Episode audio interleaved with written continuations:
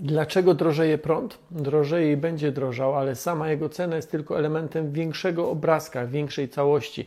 W tym filmie postaram się ten obrazek pokrótce opisać.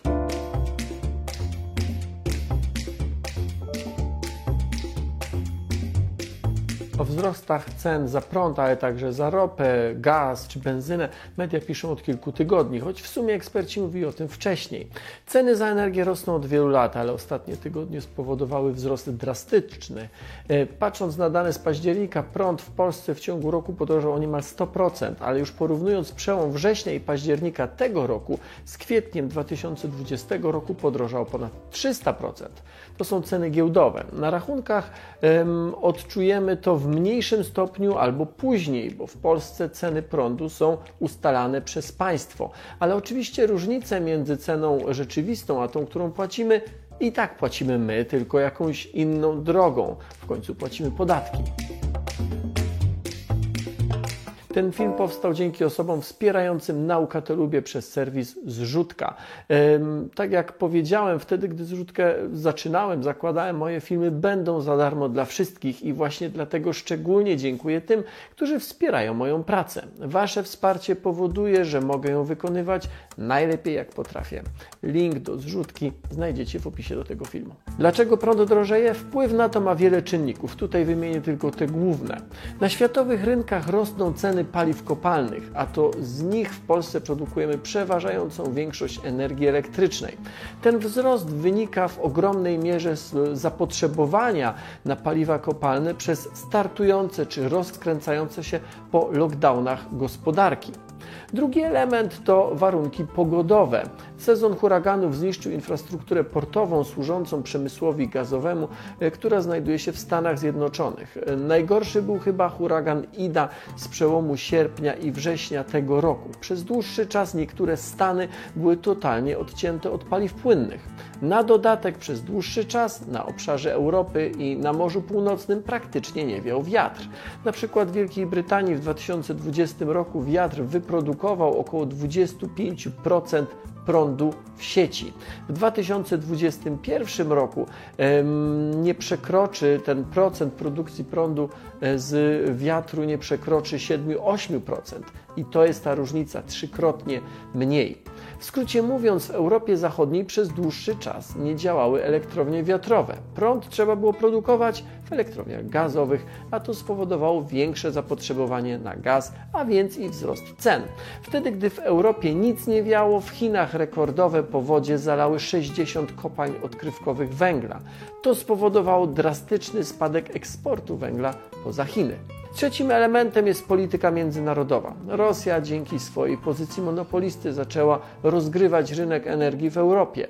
Jesienią, gdy było jeszcze w miarę ciepło, Rosja opróżniła swoje magazyny gazu w Niemczech i Holandii, a potem, gdy zaczęła się może nie tyle zima, ile gdy przyszły niższe temperatury i perspektywa zimy, Rosja ograniczyła przesył gazu do Europy pod pretekstem zapełnienia najpierw swoich magazynów.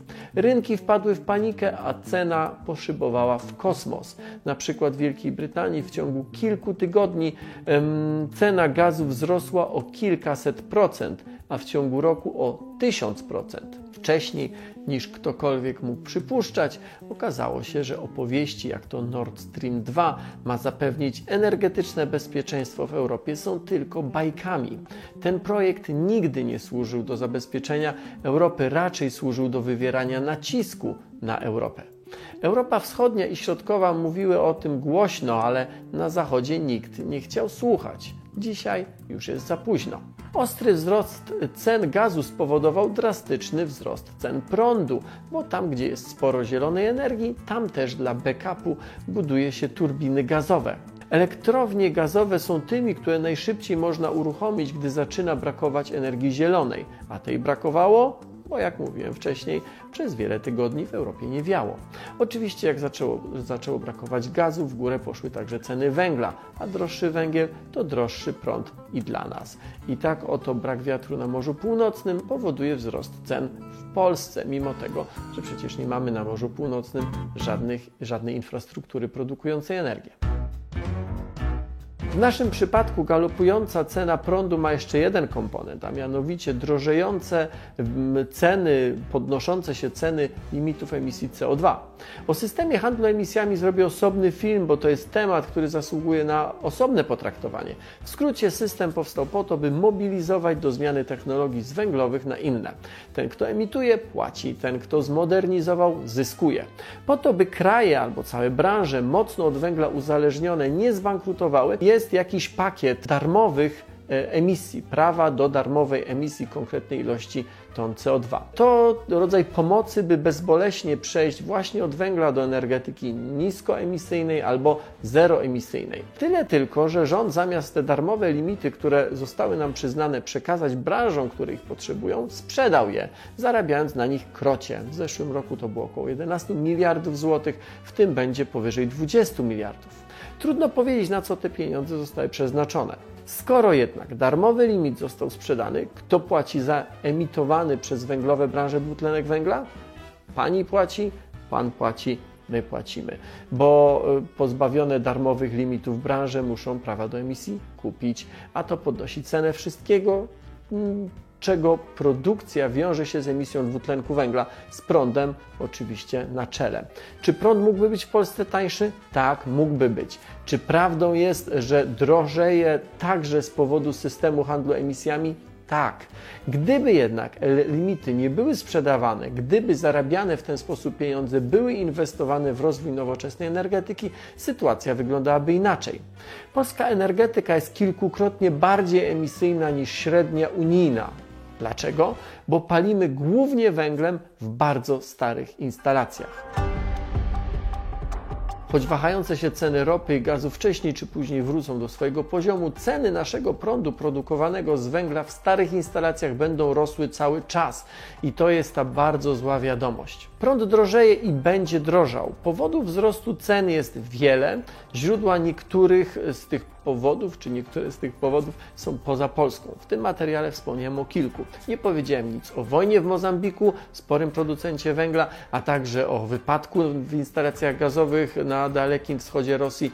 Spłonął też terminal gazowy na jednej z norweskich wysp. Każda z tych sytuacji, plus ta pogoda, plus ta polityka międzynarodowa, e, plus huragany w Stanach Zjednoczonych, każda z tych sytuacji z osobna nie miałaby większego, a być może nawet żadnego wpływu, żadnych konsekwencji na, cenę, na wzrost cen, ale wszystkie one razem stosunkowo blisko siebie już były znaczące i mocno zatrzęsły całym rynkiem. Ale największy wpływ na nasz wzrost cen mają jednak wieloletnie zaniedbania przy transformacji energetycznej.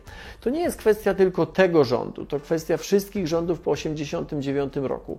Każdy kolejny ten temat spychał na następne, bo to temat trudny, wymagający strategii, wizji, odwagi, no i przede wszystkim jedności klasy politycznej. Jasne, że dzisiaj lepiej jest mówić, że za wzrost cen odpowiadają ci inni, te światowe trendy, ale to tylko część prawdy.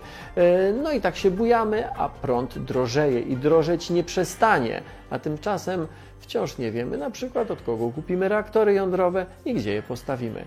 Przy okazji zapraszam do mojej miniserii, do zobaczenia mojej miniserii o energetyce jądrowej.